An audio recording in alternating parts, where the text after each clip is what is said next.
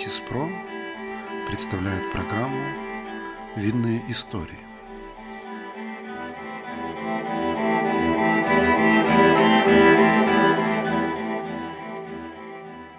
У микрофона Алексей Капуста.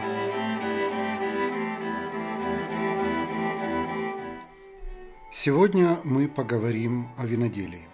Сколько лет вину и кто первым начал его делать? Какие страны спорят за пальму винного первенства? Как виноделие помогло переходу от кочевой жизни к оседлой? Что значит вино в древней культуре? Как его делали? И каким оно было на вкус? История появления вина долгая и запутанная. Если честно, мы даже не знаем, когда это произошло – кто-то говорит, что вину уже 7 или даже 8 тысяч лет, а другие утверждают, что этот напиток гораздо старше. Есть мнение, что первые упоминания о вине появились 25 тысяч лет назад. Поводом для такого мнения стал наскальный рисунок Венеры Лосельской, найденный во Франции, которому примерно 20 тысяч лет. Пышнотелая дама держит в руках винный рог. Но действительно ли в ее руке сосуд с вином. Здесь ученые спорят. Возможно, рог был музыкальным инструментом, или дама просто пила из него воду. Похоже, что правду мы никогда не узнаем. В поисках места и времени происхождения вина обратимся к археологическим открытиям. Долгое время считалось, что родиной вина является Иран. Именно там, в районе Харджи-Фируз и гор Загрос, во время раскопок нашли 9-литровые кувшины с красноватыми и желтоватым осадком внутри. Анализ показал, что использовались эти сосуды за 6 тысяч лет до нашей эры, а в осадке содержатся следы винной кислоты. Впрочем, более поздние исследования опровергли эту теорию. В Грузии археологи проводили раскопки в регионе Марнеули, и тоже нашли несколько сосудов возрастом 6 тысяч лет до нашей эры. Именно в этот период здесь существовала культура Шулавели, Шому. От нее остались следы круглых глинобитных домов, в которых нашли керамическую посуду, глиняные статуэтки, каменные и костяные орудия труда. Но самой интересной находкой стала давильня с остатками виноградного жмыха и косточек – Рядом были вкопаны керамические сосуды, квеври, в которых вино бродило и хранилось. Полученные образцы сразу же отправили на анализ Пельсиванский университет. Американские ученые обнаружили в осадке следы винной, яблочной, лимонной и янтарной кислот. Все они есть в вине. Кроме того, оказалось, что жмых и косточки принадлежат не дикорастущему винограду, а окультуренному – витис винифера – это значит, что еще во времена неолита в Грузии успели одомашнить виноград и культивировали виноделие. Выходит, уже тогда оно находилось не на начальном, а на более развитом этапе. Если вернуться в Иран, то иранские раскопки не смогли подтвердить, был ли виноград окультурен. Выходит, что даже если археологические находки датированы одной и той же эпохой, грузинское виноделие старше и цивилизованнее. Не исключено, что ему не 8 тысяч, а куда больше лет. Кого не удивляют эти находки, так это лингвисты. Они давно сошлись во мнении, что само слово «вино» имеет грузинские корни. Есть версия, что оно происходит от грузинского «гвино», однокоренного «сгвивили» – брожение. Еще одно доказательство раннего развития винной культуры у грузин бронзовая фигурка Тамады, найденная при раскопках в Западной Грузии. На ней изображен юноша с винным рогом, а датируется этот артефакт VII веком до нашей эры. Кстати, несколько лет назад его увеличенную копию установили в центре Тбилиси. Культура ведения застолья в Грузии действительно очень развита. Историки считают, что формировалась она тысячелетиями. Например, согласно древней традиции, никто не имеет права выпить, не огласив тост. Для каждой трапезы выбирают тамаду, который задает темп и отвечает за атмосферу. Особо ценится умение много пить и при этом хорошо говорить. У грузин есть еще одна традиция, доказывающая их древние винные корни. Выпив бокал до дна, они опрокидывают его, выливая последние капли на землю. Считается, что сколько упало капель, столько у человека врагов. Этот обычай пошел с тех времен, когда этот народ жил в окружении захватчиков и был вынужден постоянно обороняться. Есть и другая библейская версия происхождения вина. В Ветхом Завете сказано, что после потопа Ной первым делом посадил виноградную лозу. И выпил он вина, и опьянел, и лежал обнаженным в шатре своем. Эту версию очень любят армяне и турки, намекая на то, что пальма винного первенства принадлежит именно им, ведь причалил Ноев ковчег не где-нибудь, а на самой горе Арарат. Впрочем, факт существования Ноя научно не доказан, а мы опираемся только на реальные исторические факты. По находкам археологов мы можем составить картину, каким было виноделие времен неолита, то есть примерно 9,5 тысяч лет до нашей эры. Древние люди изобрели глиняные сосуды, которые идеально подходили для брожения и хранения вина. В Грузии они используются до сих пор и называются квеври. Поначалу их делали плоскодонными и высотой около полутора метров. Чуть позже, во втором-третьем веке до нашей эры, форма стала ближе к конусообразной. Глина во многом превосходила другие материалы, которые были в обиходе у древних людей – каменные и деревянные сосуды, а также шкуры животных. Прочный материал защищал напиток от излишнего контакта с воздухом, чтобы вино не превращалось в уксус, но в то же время его микроскопические поры не давали вину задохнуться. Метод, которым делали древнее вино, до сих пор используется в Грузии.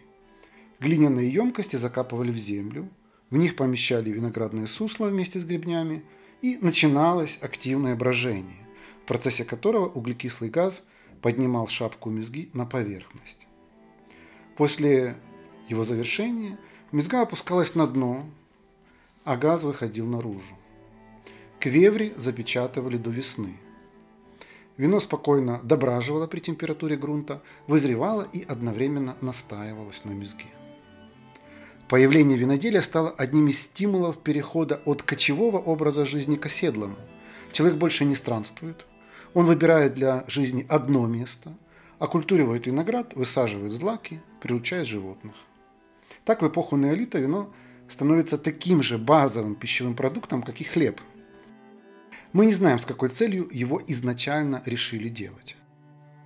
Возможно, чтобы сохранить виноград, который в свежем виде быстро портился. По еще одной версии, вино было заменой воды, которая в те времена могла быть опасной для здоровья. Каким же было древнее вино? Сложно сказать, но оно точно отличалось от современного.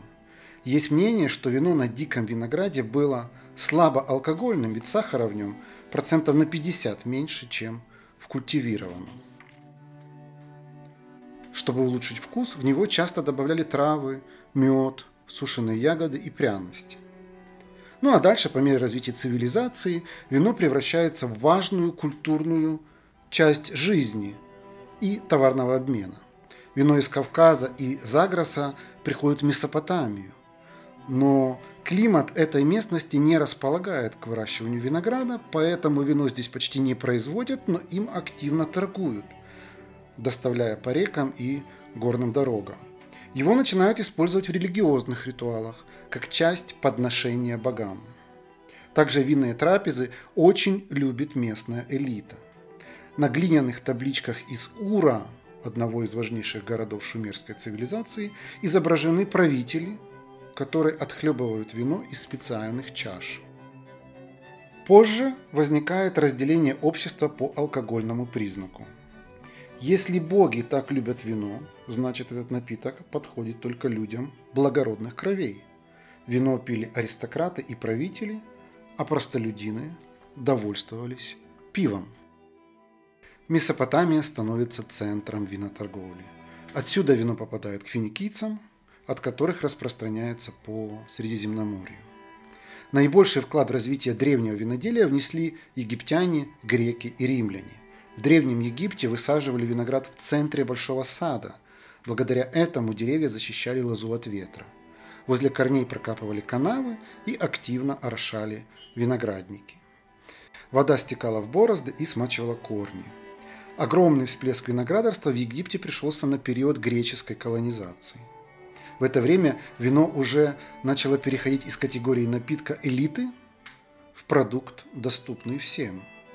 Виноград собирали вручную, срывали грозди и укладывали их в корзины.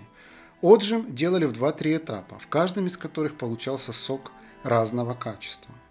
Есть много древнеегипетских настенных росписей, где изображены небольшие группы мужчин, давящих вино. Они стоят в больших чанах, держатся за свисающие ремни, чтобы не подскользнуться. Полученный в ходе прессования сок сливают большие кувшины. Оставшийся жмых снова прессуют, чтобы получить из него как можно больше сока. Для этого его складывают в мешок, который крепят к двум шестам и прокручивают. Для брожения используют большие глиняные емкости. Их закрывают крышками и запечатывают слоем глины, в которой делают несколько отверстий. Туда вставляют трубки из стеблей тростника, чтобы дать выход углекислому газу. Когда вино полностью отбродит, отверстия запечатывали. На крышке писали год урожая и имя винодела. Своеобразный древний аналог винной этикетки. На древних изображениях вино в основном красного цвета, но есть упоминания и о белых. Для вина древнего мира главным показателем качества была его сладость. Выдержка тогда особо не ценилась, бутылки еще не изобрели, поэтому не было возможности нормально хранить вино. Его держали в керамических емкостях, у которых было множество микроскопических пор, поэтому вино хранилось относительно недолго. Обычно его выпивали в первый же год, а за 3-4 года оно полностью скисало.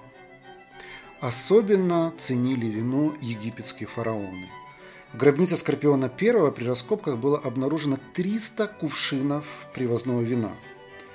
У Тутанхамона масштабы были поскромнее, всего 30 кувшинов, но зато уже своего, с указанием места, года сбора урожая и винодела. Вино в древнем мире играло несколько функций. Первая – религиозная. Этот напиток был символом таинства смерти и воскрешения – во-первых, виноградная лоза каждый год как будто бы умирает по осени, а весной возрождается снова. Во-вторых, во время брожения сок превращается в другой напиток, который вызывает опьянение, и этот пьянящий эффект ассоциируется с маленькой смертью, с мимолетным освобождением от земных уз. Считалось, что с его помощью можно проникнуть в тонкую грань между мирами и стать ближе к богам. Вино активно использовали для подношений богам и пили сами. Обычно возлияния начинались после молитвы, совмещая его с плотной едой, а иногда и с оргиями. В Египте само высаживание виноградных лоз считалось религиозным таинством. Фараон Рамзес III, обращаясь к богу Амон-Ура, «Я заложил для тебя виноградники в южном и северном оазисе, богатые и обильно плодоносящие». Вторая важная роль вина – светская. Без этого напитка не обходилось застолий, его подавали как мужчинам, так и женщинам. На праздничных столах древних времен часто можно было увидеть глиняные кувшины. Кто-то пил прямо из них, через специальные соломинки. Другие пили из чашек. Гуляния в те времена были пышными и безудержными. Об этом говорят сцены из настенных росписей. На одной из них женщина говорит виночерпию. «Подай мне 18 чашек вина, я хочу напиться пьяной. Внутри у меня все сухое, как солома. Такие внушительные объемы заказов не проходили бесследно.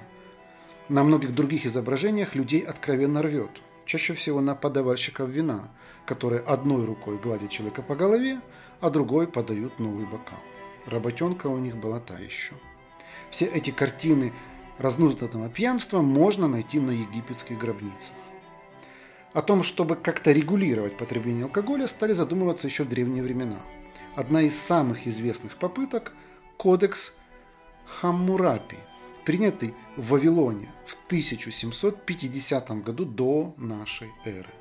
Он обязывал хозяек таверн докладывать о сборищах и запрещал религиозным жрицам открывать видные лавки. А вот умеренное потребление вина очень поощрялось. Этот напиток был популярным лекарством. Древние врачи лечили им несварение, глистов и общее недомогание. Также им смачивали повязки, которые накладывались на раны. Считалось, что люди болеют из-за того, что телом завладевают злые силы, а вино, как напиток богов, умело их прогнать. Чтобы усилить целительный эффект, в вино добавляли лекарственные травы, пряности, смолы и даже птичий помет со слиной шерстью. Тогда считалось, что лекарство должно быть неприятным на вкус. Чем он хуже, тем неуютнее злым духом в теле человека. Почти одновременно с Древним Египтом виноделие развивается в Греции и Риме. Там оно стало огромным пластом истории и культуры. Но об этом мы расскажем в следующих выпусках.